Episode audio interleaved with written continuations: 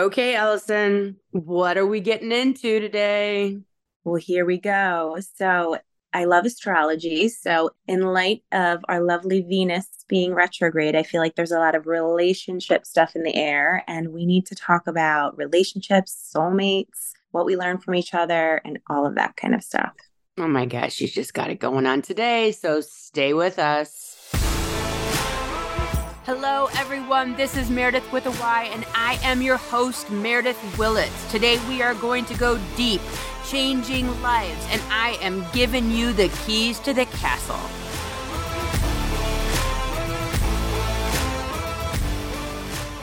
Okay. Like, I want you guys to know that I literally, I'm not, when I tell you, she's like, do you want to know what we're talking about today? I'm like, no, just hit me with it. We literally don't talk about it. So this is cold. This is as cold as it gets. So ice cold. Ice cold. So like, okay. And I think we should throw in there this whole like twin flame craziness too, because I think there's so much misunderstanding of twin flames. Well, you can explain what that is, because I'll be honest, I don't even really know what that is. Perfect. Okay. So like in the spiritual community, people are always like, oh my God, my twin flame, my twin flame. He's my twin flame. She's my twin flame. And people a lot of times believe that a twin flame is a soulmate. And the way I see twin flame, by the way, it's always red and blue, which I find interesting. Like even as I'm sitting here talking about it, all I can see are the colors red and blue. A twin flame is usually someone that will forever change the direction of your life, but in a very challenging way. So it could be like a narcissistic relationship, a codependent relationship, an externalizer, internalizer relationship where you have that huge like dynamic push-pull that really brings something out of you. And I believe as I'm sitting here talking about it, it's kind of coming up like to talk about the idea that you don't have to have just one twin flame, but you will always know the twin flame. Like my, the twin flame was an abusive relationship from my late twenties that really just changed the trajectory of my entire life. Another twin flame is a friend that I have had that changed the trajectory of my entire life. So you can see these very poignant moments where an individual was a catalyst in changing the direction of your life forever, um, that came in to kind of like really switch things up from the past you to the future you.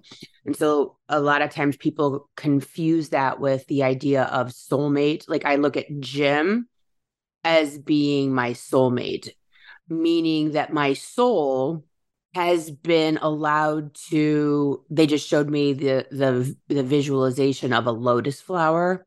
So to really come into my own, to come into my true self, to have the safety space to be that which my soul should be on this planet at this time. So that is how I see a soulmate.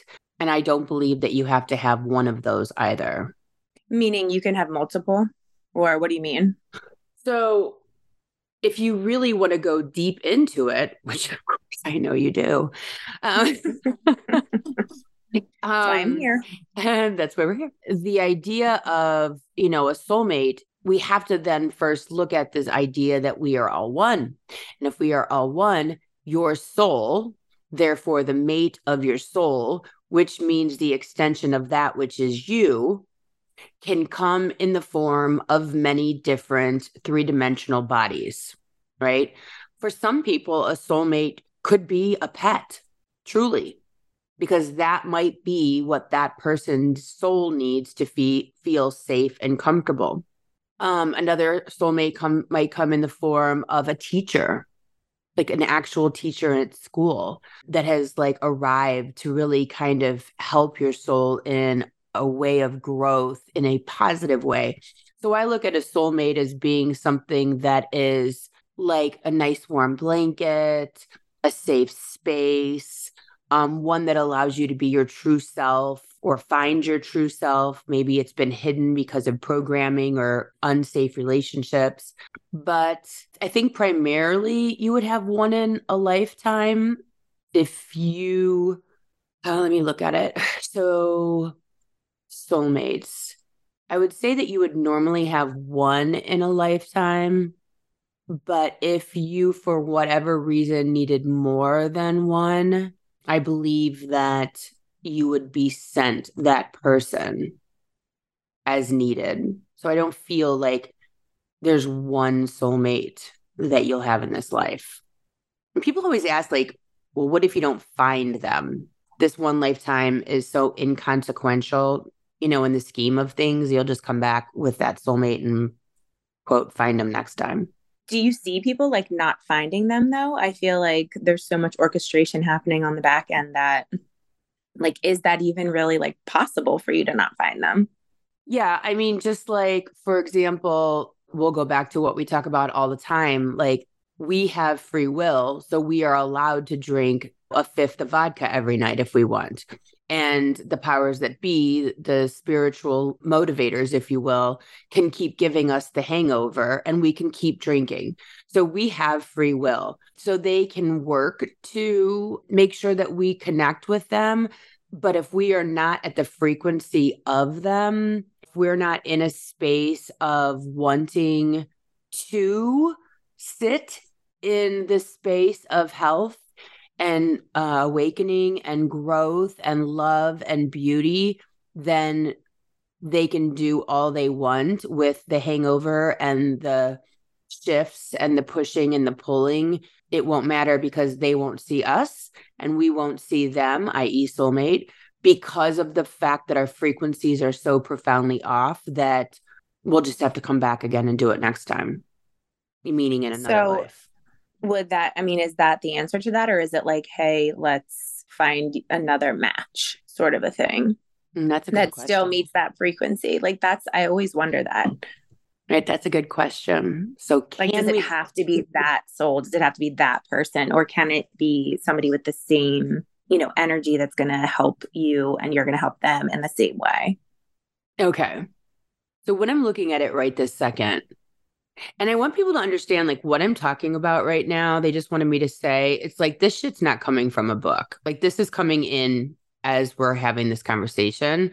So if it seems like back and forth, it's because of the fact that they're breaking it down for me as I'm talking about it.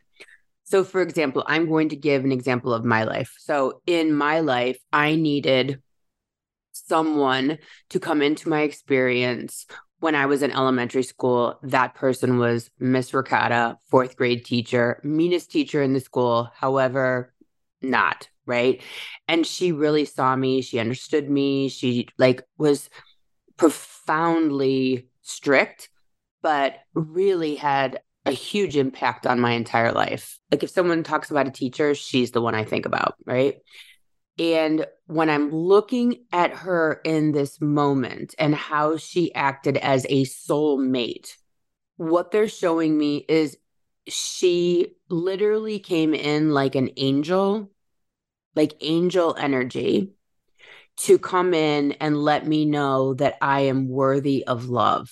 So in that moment, and even in the moment and experience of my marriage, a soulmate could be boiled down to someone that comes into your life that some way, somehow, in whatever capacity, shows you that you are deserving of love and that maybe all of the noise around you is incorrect. So back to your example, when you said, is there a way that a soulmate, we won't meet our soulmate?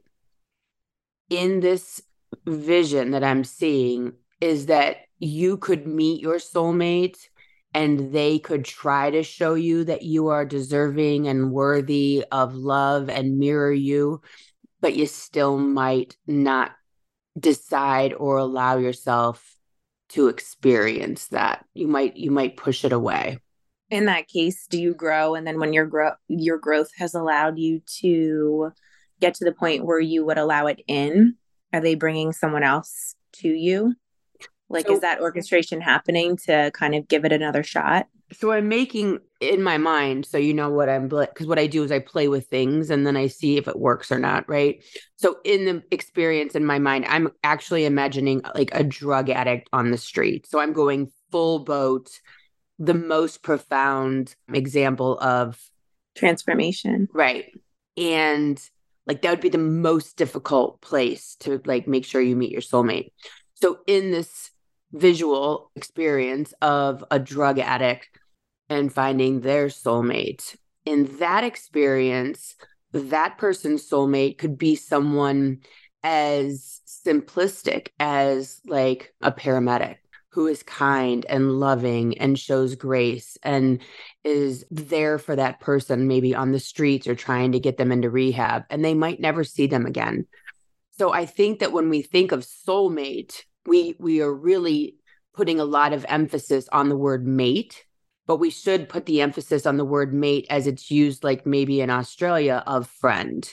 It is a right. soul's friend. And that soul friend, like Jim, my husband, might turn into a romantic relationship, but it doesn't necessarily have to, like in the example of my teacher who changed my life and, and shifted me from someone that was experiencing the world in a very traumatic way to kind of seeing humanity in a very like loving, kind, caring way that just shifted that. And so I think soul friends can come in and um, change our life. And I, you know, I, I don't know. So when I'm looking at like, well, how many, like, so I'm asking the question in my mind, like, so how many can you have? Right. Like, and I think what it is not about the number, it's about the energy spent to decide, like when we've talked about in the past, like when you're not changing your life for the better, first it'll show up as anxiety. Then it'll show up as maybe uh, bronchitis. Then it maybe will show up as uh, fibromyalgia, and then maybe cancer. And then your body will just kill you because your higher self knows that you're not going to do what it takes to complete why you came here to earth. Okay. So in that capacity of the body, quote, killing itself because it knows that the spirit is not going to accomplish what it me- is meant to accomplish in this lifetime, um, which I had some crazy downloads yesterday during an appointment. And I know you're mad it wasn't you. Yeah. I want to know what they are. Well, we're talking about it next. They're kind of showing in the same, like, like they do sort of, quote unquote, give up on us when they recognize that we are not going to use a soulmate experience to transform our life. And so again, this lifetime is inconsequential in the scheme of things. So they're not going to like, quote unquote, waste resources when it's very clear we have no intention of changing our life, that no matter how much an angel, a soul friend shows up to change and transform our life, we are so stuck in our three-dimensional ego and humanity and programming that it's it doesn't shift us. And so they're just yeah. like, it's it's the same thing as like death. That makes sense. Mm-hmm. So it sounds like you can have, I mean, I'm even like, I'm thinking when you're talking and I'm thinking like, okay, soulmate, right? Like, I'm sure friend, you know, friends are part of that label. And I'm sure there's so many people in your life that you could call that, right? That like shift you or help you bring out something in yourself. So I don't know, I would imagine based on what you're talking about that we probably have so many in our life. And it's what's so cool about it is when you think of soul friends, because we're, we make up the, you know, marriage, marriage is made up, right? So when we think of soul friends, it could be male or female, it could be romantic or not, platonic, it could be child, adult, um, as it was for my um, teacher experience. So it's more a matter of like, when you think of it and then you like look back on your life or around your life, they, I, in my opinion, they pop up pretty obviously. Yeah. Yeah. I just had that experience, actually. A really good friend of mine from high school, who's a, ma- a male friend of mine, never a romantic partner, but just someone who was always a friend, popped up recently and was like sending me old photos and things like that. And it's like, yeah, they just, you just know, you, you just know. know who they are. Yeah. How special they are. Yeah. And that's the so, same thing with like the twin flame, like, you know, those S O Bs that just like pushed you. Yeah. So hard. And just like flipped your life upside down. And so many people talk about that too, the twin flame. It's interesting when people talk about the twin flame, it's usually a very dramatic relationship. Like, you feel like you can't let go of it. There's just such a draw there. And usually that's when people call me and say, I have this person, I can't get him out of my life. We've broken up a hundred times. And I'm like, ding, ding, ding, twin flame. And I just don't know what it is about them, but I just can't let go of it. And like instantly I know that this is a twin flame, that it's just, it's magnetic, but there's still something to be learned by letting the person go or by by getting out of the pattern of codependency. Because usually when someone can't let someone go, what's actually happening is that you are in the throes of codependency. You are mm. in the throes of empathic, narcissistic relationship. You are just so triggered by this person. And usually that trigger has no healing component. It just has to be walked away from, which doesn't feel like closure. And so there's a lot of, it's a very tumultuous relationship that feels so passionate and so on fire. But usually those are situations where you have to learn to love yourself more than the relationship. And you have to allow yourself to heal more than the triggers and magnetic attraction to that drama, which feels yeah, like Yeah, it's passion. Like an addiction. It's like an addiction. That's how I one hundred percent imagine it. one hundred percent. Yeah. yeah. When people reach out to you, I feel like probably one of the top, like, I would imagine two things they want to talk to you about is re- our relationships, mm-hmm. right? Like, it's got to be one of the most common calls that you get.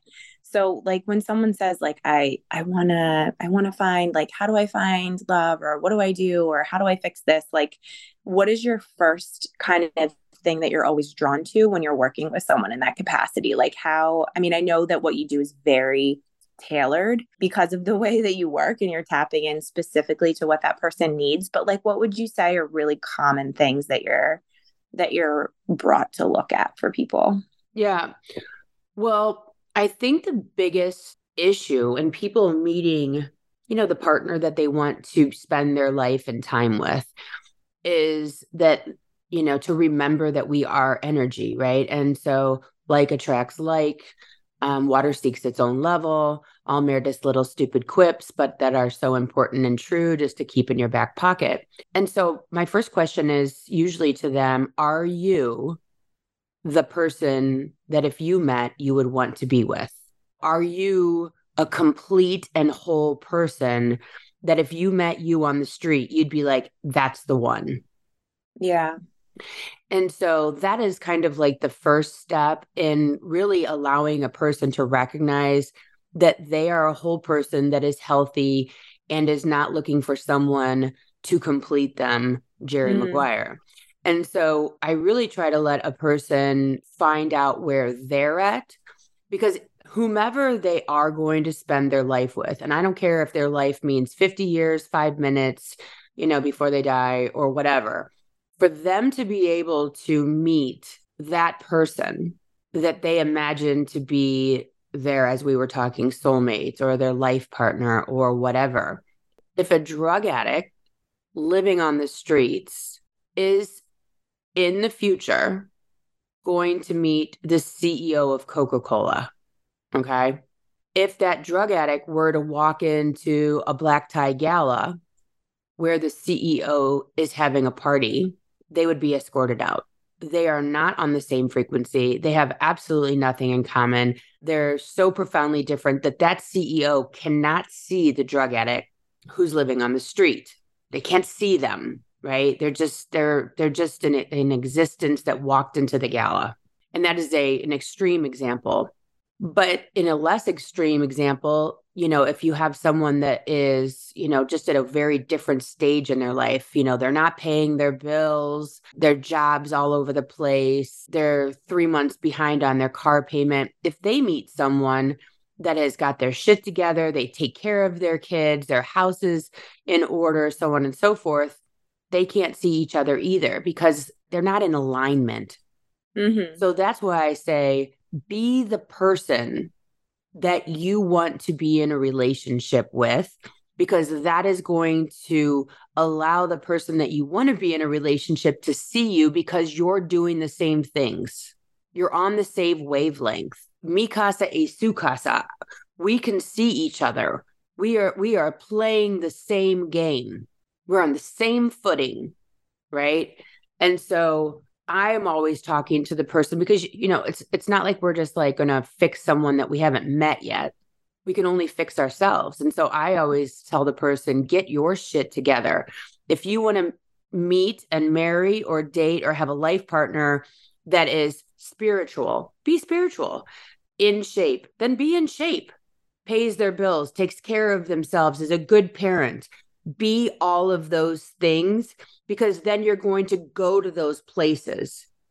You know, you're going to be at the at the gym. You're going to be walking and shopping at Whole Foods. You're going to um, live in the community that you are in alignment with. You know, and it doesn't mean you have to have the same money. It doesn't. You can meet someone that in their socioeconomic experience is, you know, got their shit together, and you are in your socioeconomic experience and you have your shit together, even those though those financials are very different. Mm-hmm. And so, you know, I'm actually kind of seeing this in, um, in, a, in an example, even when it comes down to taking care of yourself, like someone that really, really works to take care of themselves in a relationship with someone that doesn't. These are ways that people actually then grow apart. So if you're married to someone and they start gambling, their frequency is now changing to that of a gambler, and you're over there being a responsible person, not spending money like a crazy person. And now we are growing apart. If someone all of a sudden decides to become Southern Evangelical Baptist and you're over here with doing a spiritual awakening moment, that person is going to be distasteful to you. And the distastefulness is the imbalance of frequency. It would be very difficult to stay in a relationship. And that's like, you know, all of these examples of coming together and then growing apart, being mindful of the fact that what you're creating is a difference in frequency wherein you can't see each other anymore. Yeah. You see what That's I'm saying? That's such a good example. Yeah. That's so, a really good way to understand it.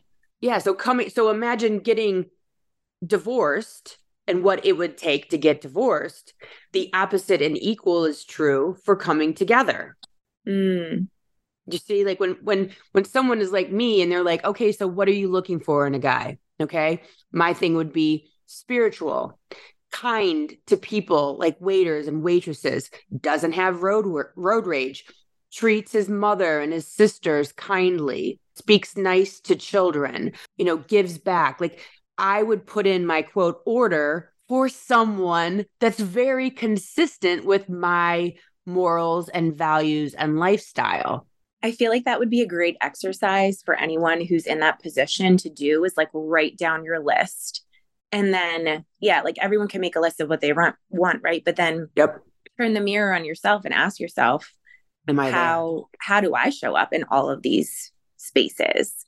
And then yeah, and, do the do the work. Yeah, and people get, get pissed on, you know, social media. They're like, men ask women, like, well, what do you bring to the table? And I always look at what I bring to the table is my energy. It's not necessarily my bank account. I bring me to the table. I bring my ideas and my energy and my my existence. So my bank account is actually the least of someone's worries, unless, of course, they're looking for someone to complete them. A quote unquote mm. gold digger of either sex is looking for someone to complete their financial portfolio. That will never yeah. work, because they do not show up as a whole person into a relationship. It will always then be an imbalanced relationship. Yeah. You have to show up whole is what you're saying. You have to show up whole. So if I were to like be coaching someone, I would say, all right, write a list, get a notebook, get a journal. In the first part of the journal, you're going to write down who you are, good, bad, or ugly. So you can really know who you are. You need to know who you are before you can go find someone. Yeah. Okay. Then the next thing I would say is scroll back into the middle of the journal and start a working list of your ideal partner. Because if you can't even like recognize what those characteristics are on paper, you're going to be swept away by every good-looking guy with some charm or girl. Then in the back, I would write a new working list, an additional working list of what your ideal partnership looks like. Where do you go? What do you do? How do you interact? All like, where do you travel to, et cetera. And I'm going to tell you, because I, they keep pointing me to talk about this. Jim, for example, is not necessarily like me when it comes to spirituality. Like, we don't talk about these things. It's not a part of our daily life, but he's also not this. He's also not, not spiritual. You know what I mean? Like, he's in line with that which I am, even though it's not like maybe like a full-on practice for him. And he also doesn't like you try- don't have to actually be exactly the same. Yeah, like he doesn't have to run around with crystals practicing yoga, but it's not out of line with me. You know what I mean? Like mm-hmm. we have the same mm-hmm. goals. We have the same path that we're trying to take. And so it's important to understand that you don't have to be similar, but you have to be respectful, and it it has to not be, you know, a thorn in your side. Like if I were over here doing one thing and Jim's over there, like I said, gambling or drinking heavily all the time, and I'm over here sober, that could be very difficult. So, you know, it doesn't mean that you both have to be sober or you both have to be, you know, whatever, but you you want to be. It's kind of like if you looked at a circle and a circle is you, and there's like ebbs and flows inside of the circle of, of degrees from one to ten of all things. You kind of want to be in degrees of one to ten in all things. You don't really want someone to be like a thirty. Like if you're a one to ten in alcohol, you don't want someone to be a thirty in alcohol. Yeah. If you're one to ten in spending, you don't want someone to be a forty in spending. You kind of want to stay within the realms of what you are. Actually, that's kind of an interesting exercise. If you were to draw yourself and like come up with all of these points of personality and then rate yourself and then draw another circle for your partner, rating their personality characteristics from one to ten, and, you know, see if anyone does jump out. Like if you're like a person that works out four hours a day, five days a week, you'd be like, workout would be like a fifty. You know what I mean? If ten is in the in the in the realm of normal, does that make sense right. The way I'm describing yeah. it? Mm-hmm. Like just kind of like creating, I don't know, like a diagram of like who a person is. I, I I just saw that as being kind of interesting. Another thing that I saw on social media, I I think I maybe mentioned it here before, which was really cool, is if you're dating someone or new to dating someone, or you're starting to feel your relationship maybe is getting a little rocky, get like a paper calendar and three markers, red, yellow, green. And if you have a bad day, mark that on your calendar as a red, a neutral day as a yellow, and a great day, good day as a green. Because I think that we get lost in thinking that our relationship is shit or our relationship is fine or great. And then when we have that actual physical thing to look at, it kind of shows us really truly where we're at at thirty-day increments, to wake us up to, you know, even if it's just to have a conversation with our partner, like, and you could like write notes, like this is for you, and be like, you know, he yelled at me today. He was critical today. She didn't take care of the kids today, you know, whatever it is, so that you have a, a, a springboard to have a conversation with your partner, or decide like, yeah, I don't want to continue this relationship. We've been dating for three months, lots of red days. I don't really know if this is working for me. So it kind of gives you a really great visual to sum- summarize uh, where you're at in a relationship. Yeah, I love that. And I think so cool. Like a lot of people are visual learners too. So it's such yeah. an easy, like, okay, this is where I'm at, like undeniably. Lots you know? of red. Lots of red. Lots of red. Watch out. Well, and I think another thing about what you're saying that is, is really catching me is like, I think like the self-awareness around yourself and the other person. I think sometimes we get so caught in the triggers right? Because like the triggers are what we focus on, or like when they do this, it makes me crazy, or I'm feeling this way. And like, we're focusing so much on the triggers that you like don't like, you can't see the forest through the trees. So you don't even really know where you stand sometimes. Like, like, what do I, what, how am I really showing up, and how are they really showing up? And like, let's take three steps back and get out of the little, the little like thorn areas and look at the whole big picture and see like, really like what, what needs to happen here? Like, where am I? I feel like that is something that probably everybody does, because we get so stuck in those trigger moments that you just can't see anything else. Yeah. The one thing too, as you were just talking about that, that I'm seeing is like, if someone's having an argument or someone does something, my question to them is, is, but how, what, what was your part in that? What was your part? How did you show up? What did you do? Were you kind? Were you bitchy? Did you come in hot from an appointment or whatever? I recently was listening to someone and they were talking about, they're like a, like a, psychiatrist, psychologist, brain study person, whatever. And they were talking about the fact that when we look back at our childhood, when we look back at experiences and, you know, we pull up those negative things that happened in our childhood, right? It's, I didn't get what I wanted for Christmas. My brother was always mean to me. My mom took my sister's side all the time, whatever it is. When we're going through social media, I can literally have thousands of positive comments and my brain will hone in on that one dicky comment. And what this person was talking about that I was listening to, I wish I knew their name, was that this is actually a method of survival. It is a method of survival to remember the negative because it keeps us safe for the present and future. So we recognize unsafe people, unsafe experiences or foods. It's like when you're nauseous and you think of the thing that actually did make you sick and you're like, oh my God, I had pork sausage, barfarama, right? And all of these negatives are here inherently to keep us safe in our present and future. But because of the fact that we don't need to know, don't eat the red berries, stay away from, you know, the Tyrannosaurus Rex. Like, we're not there anymore. We still have that component in our brain to hold on to the negative, to hold on to the unsafe experience. But what they were talking about is that we can actually reprogram our brain when something negative happens to say to our brain, it's okay that that happened. I am still safe. I don't need to hold on to this. I appreciate my brain pointing out to me that this was an unsafe, unfun, unhealthy, untasty, probably just got food poisoning experience, which I have to talk about that in a minute. But I'm allowed to just gloss over it, take notice of it, make mention of it in my mind's eye, and move on and not carry it with me forever and ever and ever. And I did this recently with some comments on social media that were snarky.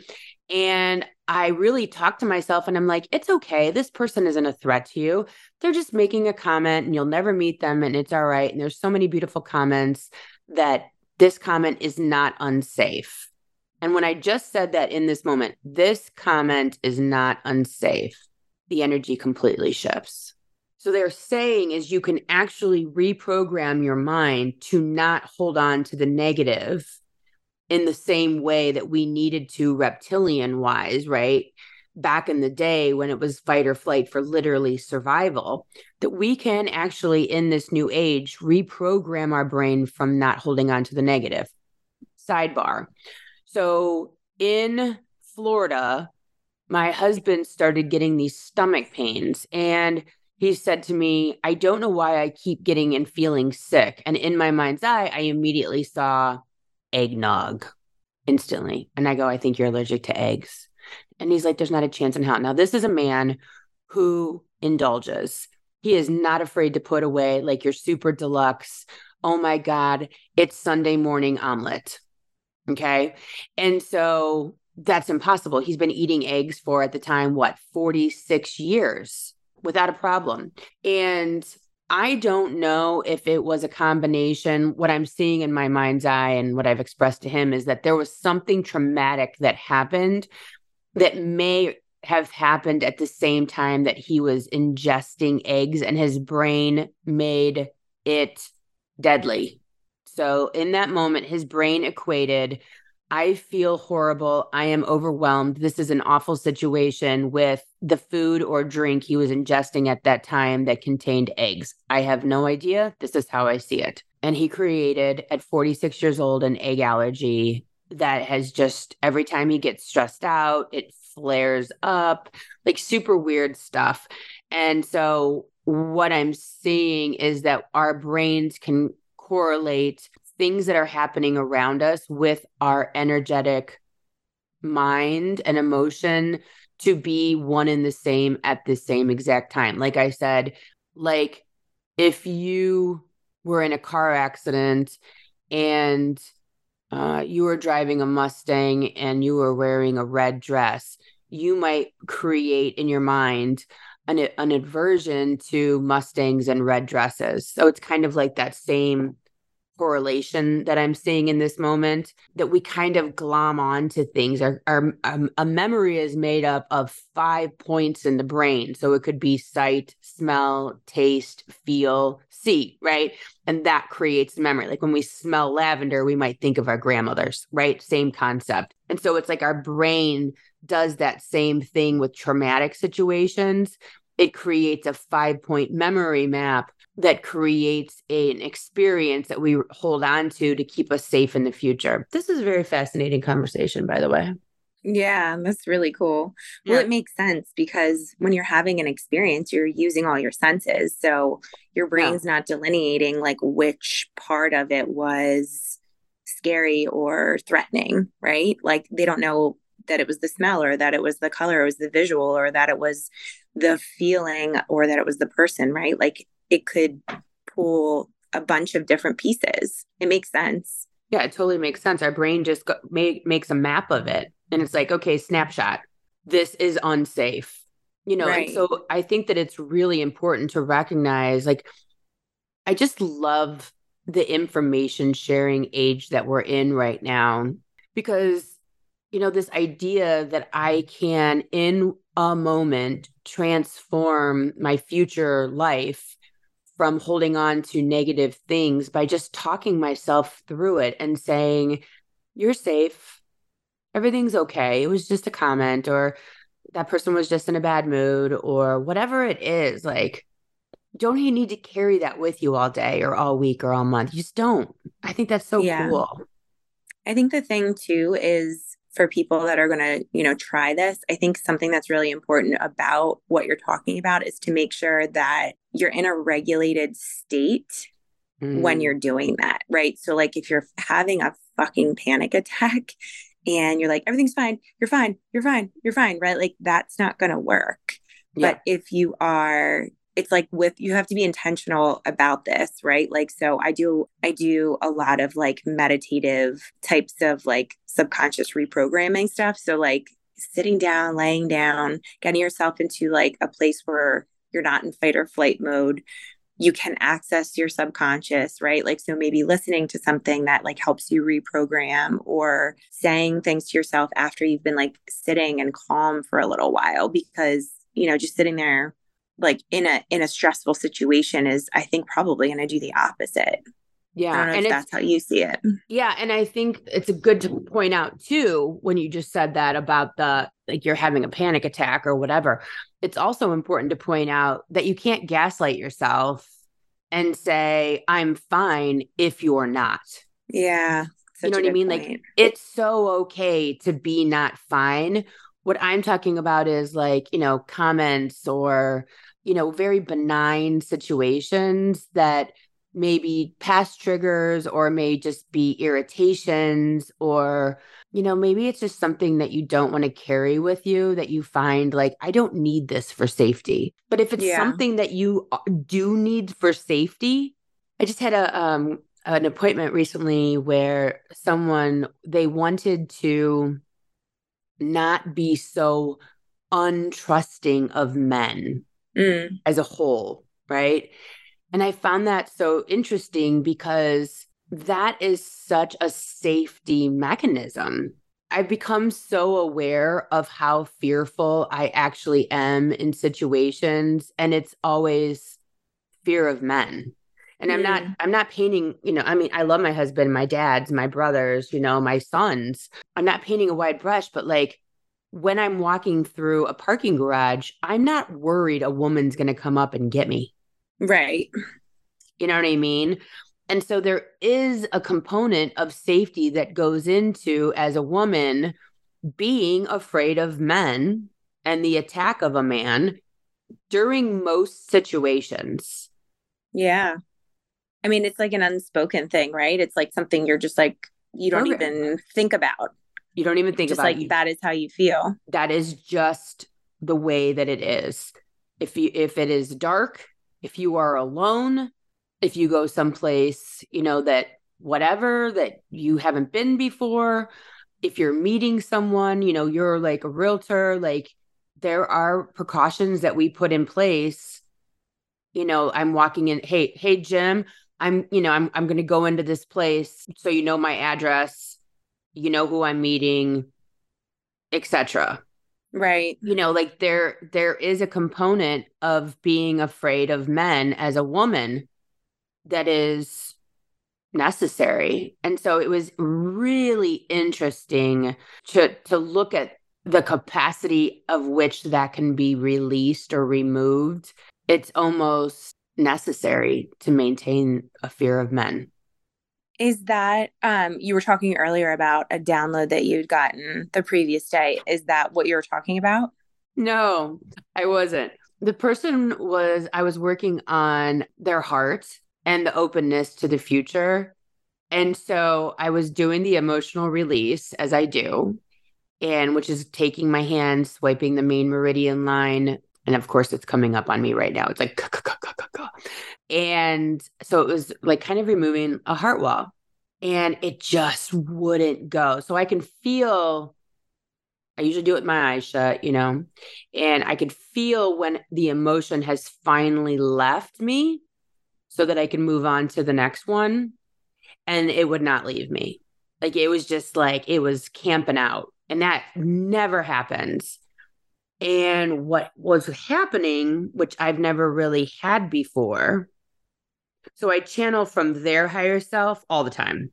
So like, let's say I'm removing abandonment. Then I will scan the body, come up with more emotions that are being released at the exact same time for, for, for efficiency. Honestly, um, I allow it just to kind of transfer through me.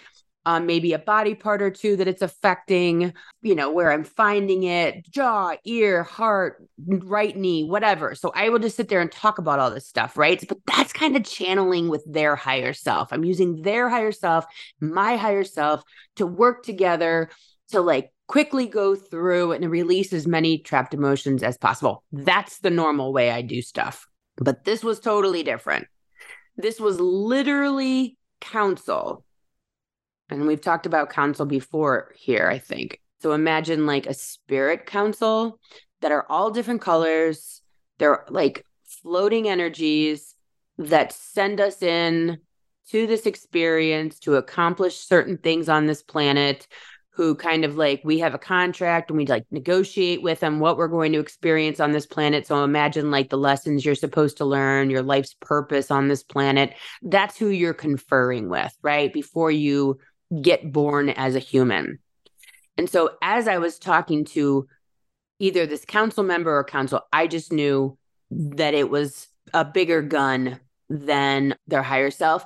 And because of the fact during a past life regression, I have been in contact with council before. So I understand what their energy feels like, the expansiveness in, of it, like how the colors show up. I, I just know it's them. And so these guys and gals show up during my appointment, and they like literally start in on my client that they need to, as with all humans, like they literally are like, you people are wasting so much time and energy on absolute bullshit. Like you, you just oh, you make everything so much more complicated than it is. And they're just like losing it. They're like, come on, like, stop already. Like, release this, release your fears. You came here to accomplish so much, and you're just spin your tires relentlessly all the time, holding on to past shit, holding on to nonsense and anger and the ideas of who you think you are and what you're supposed to do and what is and isn't important. And they were just like going off, just like I am right now, like with just complete exasperation of humanity. And how we are so distracted by such nonsense. And we get so caught up in the three-dimensional. And they're so funny because they're like, we get it. We understand it. But it doesn't make it any less frustrating to watch you guys waste so much time. Like, when I'm looking at, like, what they're talking, like, if they're looking at, for example, like, relationships, they're like, get in, get out, get in, get out. Like, it's okay. Get in, get out. Learn what you need to learn. Get in, get out. Like, business, get in, get out. Like, it's very... There's not as many webs between things from their perspective, from a spiritual perspective. Like it's, it like we make things, but that's the emotion of being human. So much attachment. There's yeah. so much attachment to things. It's just like so sticky, and just the distraction of, you know, the shiny things. And it's, it's pretty cool when they show up, you know, they're kind of ish who we're talking to, and it's more like kind of my higher self talking to the universe when I'm channeling here on the podcast. They're just, they're, they're kind of more like, which that's actually not a bad plan to maybe pull them in to just talk about humanity one time and like their perspective on lessons and life purpose and stuff like that, just because their energy is so different. Yeah. That it might give us a different perspective because they are funny and they're so no nonsense. They're, they just see things. They're just very impatient with us, but with same, but at the same time, having loving patience. Like it, they're pretty funny. When I'm talking, usually here on the podcast, I'm, I'm more like tapping into like a collective. It's, it's much less personal and more like a universal energy versus mm-hmm. a specific, like council would be that which is kind of like in charge of humans. It's hard to describe. I don't know if you can hear it in my voice, but there's like when I'm tapping in for the podcast, it's just, it's a very broad collective versus a specific council energy. I don't know if that well, makes sense.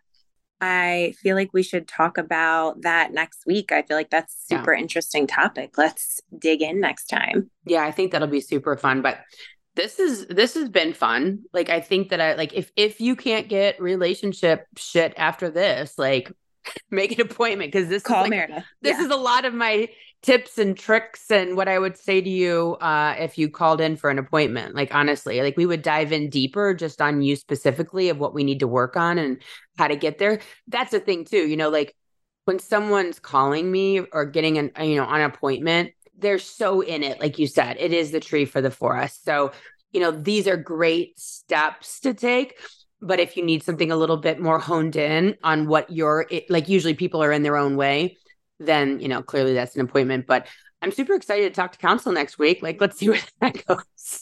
Yeah, I mean, me too. What the heck? So we'll see you guys all here next week. If you have any ideas that you want to talk about, email me at meredythwillits at gmail dot com. But otherwise, let's do this again next week, Alison. Thanks so much. Yeah, thank you. Can't wait. See you guys next week. Bye. Thanks for listening. If you would like to connect on a more personal level, head over to meredyth willits dot com. We're on Instagram at Meredyth with a Y for behind-the-scene footage and outtakes. Please subscribe and come back each week for more Meredyth with a Y. Thanks again for listening. Cheers.